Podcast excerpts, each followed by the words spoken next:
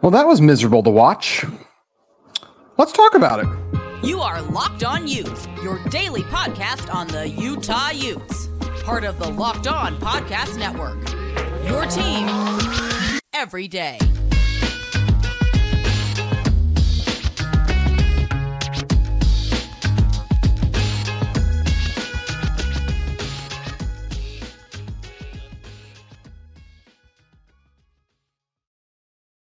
Hello, everyone, and thank you for making Locked On Utes your first listen every single day.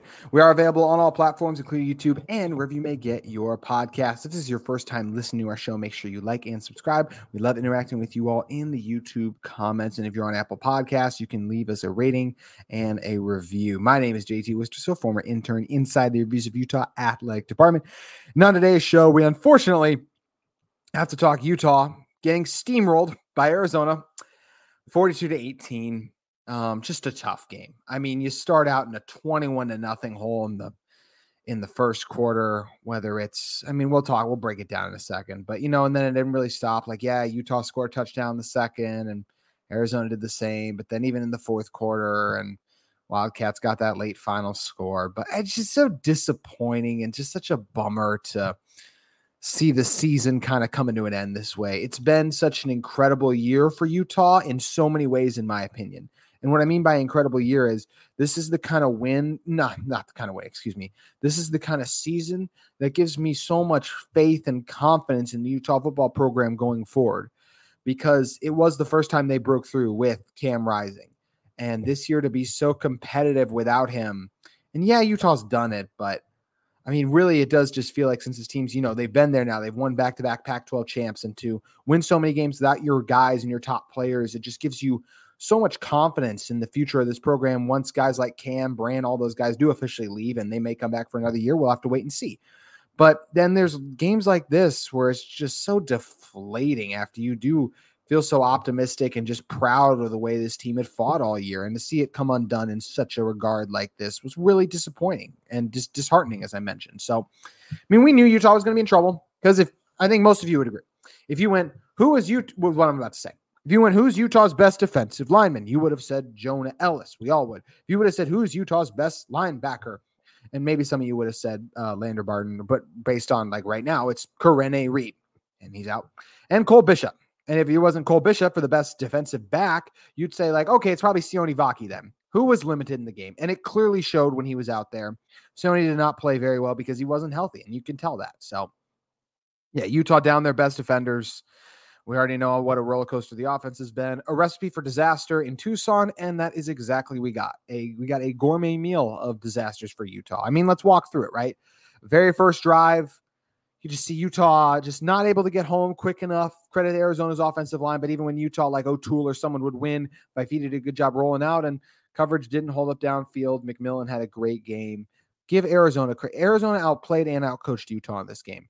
They just did a great job. I mean, the wide receiver pass was a great play. Utah defensive backs bit way too hard, kind of flowing over and left them wide open. And you know, I still would have been interested to see what if this game would have been maybe a little closer if you don't start out in the four like the 21 nothing hole, but especially 14 nothing. Just such a brutal sequence of events on that blocked field goal. Um, but if it's so crazy because last week you have a guy like Michael Mokofisi who makes such a great play, like hustling back and jumping on that ball, and you know, there just doesn't recognize the rusher coming past him and doesn't turn around quick enough to get a hand on him. And I'm not in the room, so maybe there was another way that wasn't his fault. But dang, if it didn't look like it was Michael Mokofisi's fault. Like if you would have told me his worst block, his worst missed block of the season would have come on a uh, on a punt, I would have been shocked. And that's kind of what it was there. But this was not on him by any mean, as we kind of said that you know everyone really struggled in so many ways at different points. Like if you're talking about the offense, why the offense struggled, um, it's just it's just so many things. The offense makes nice plays at times, right? Like let's look at Bryson's stats. He had 320 passing yards in the game. Also had two touchdowns. If you look at Utah, they still ran for over 100 yards on the ground. Devaughn Vele went over 100 yards receiving. Munir McClain had 70 yards receiving. Landen King had 63 yards receiving. But I, I know the context behind those numbers. We're going to talk about those in a second. So all the numbers, they don't look that bad. But what's the problem with Utah? It's the consistency. You will see a nice run, and then the very next play, you will see a hole get plugged up. You'll see an offensive lineman fail to complete their assignment.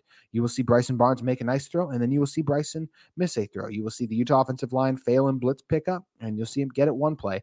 You see receivers getting open and separating, and then you see them not. You see running backs missing a hole at times too. Not as much with the running backs or the receivers, but it's just tough. This is what it's been for Utah offensively the last uh, against Washington in the second half too. Just the inconsistencies they've been really dragging this team down. I mean, that was a brutal interception that Bryson had in the red zone. He just stared at the left side the entire time and made it very easy for the linebacker to flow over.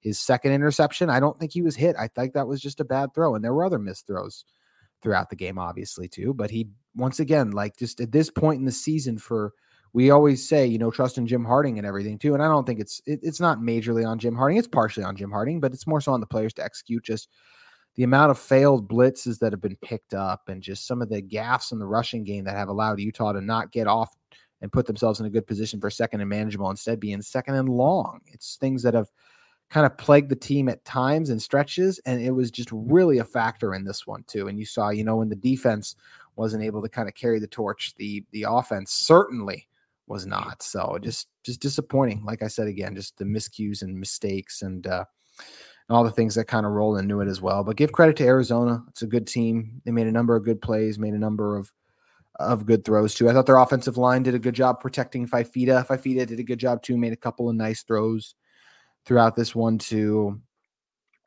Some positives still take throughout of it, like Dijon Stanley, seeing him get a little more run. How about him showing off the speed on the the one reception he had?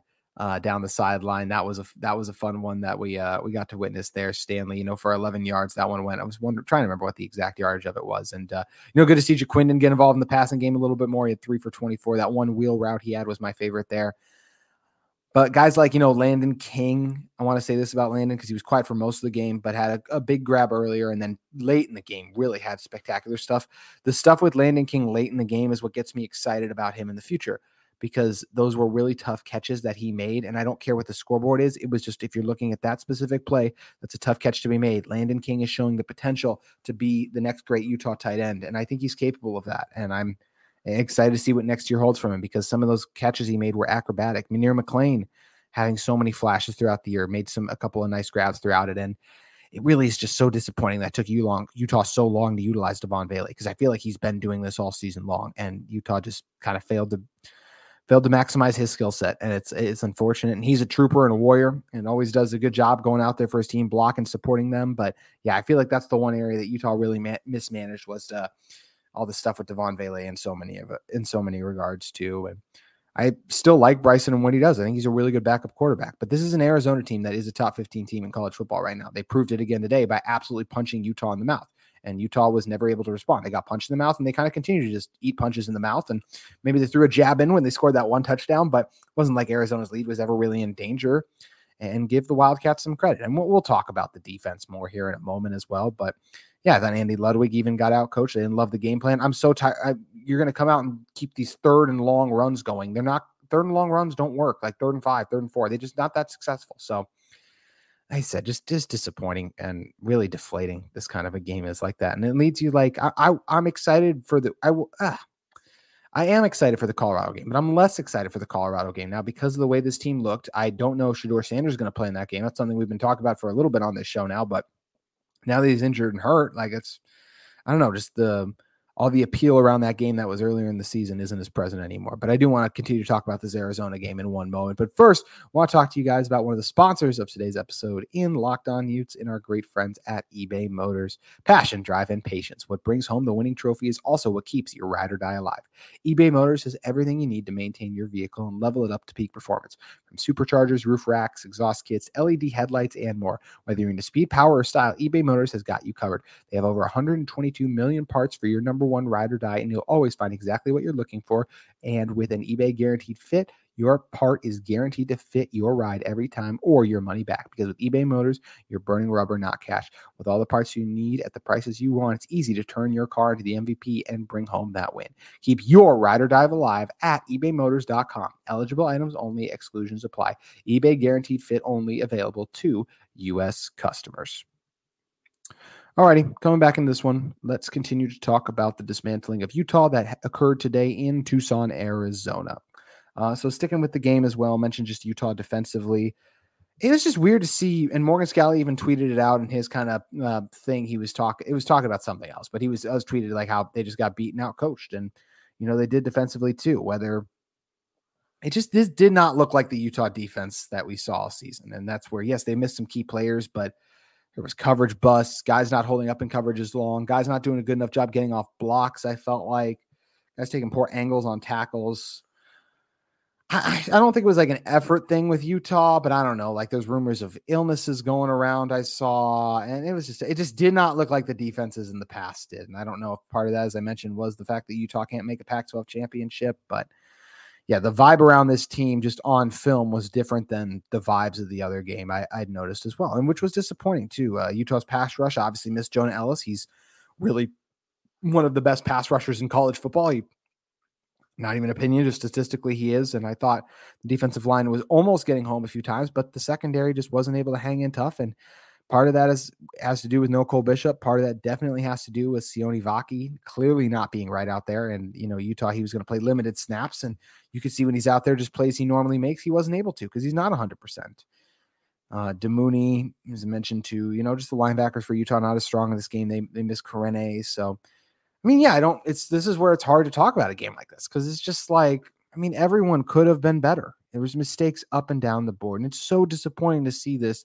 performance out of a Kyle Whittingham team that is known for Coach Fisch praise Kyle Whittingham for just how consistently his teams perform. Like this is a Utah brand that's done a good job building themselves up and just a really disappointing performance in Arizona. And it just kind of leaves you going in flat to the final game of the season because Utah's not really Utah wasn't really playing anything against Arizona, but it was kind of, you know, pride, just that ability to continue to stack up some wins as well as another big thing. And you know, Utah now seven and four. They'll get to eight. They'll get to eight wins against Colorado, no matter who the quarterback is. Just a bad matchup, and I think Utah will come out as they always do, one final time at home uh, for the fans, hyping them up too. So, yeah, and then you get, like I said, and across to Arizona, I think they're a good team too. They should finish the year, I think nine and three. Um, yeah, the Arizona State next week. So yeah, they'll they'll finish the year nine and three, but yeah, just I'm curious to see what Utah looks like next week. How much Bryson do we see? Do we see some Nate Johnson maybe?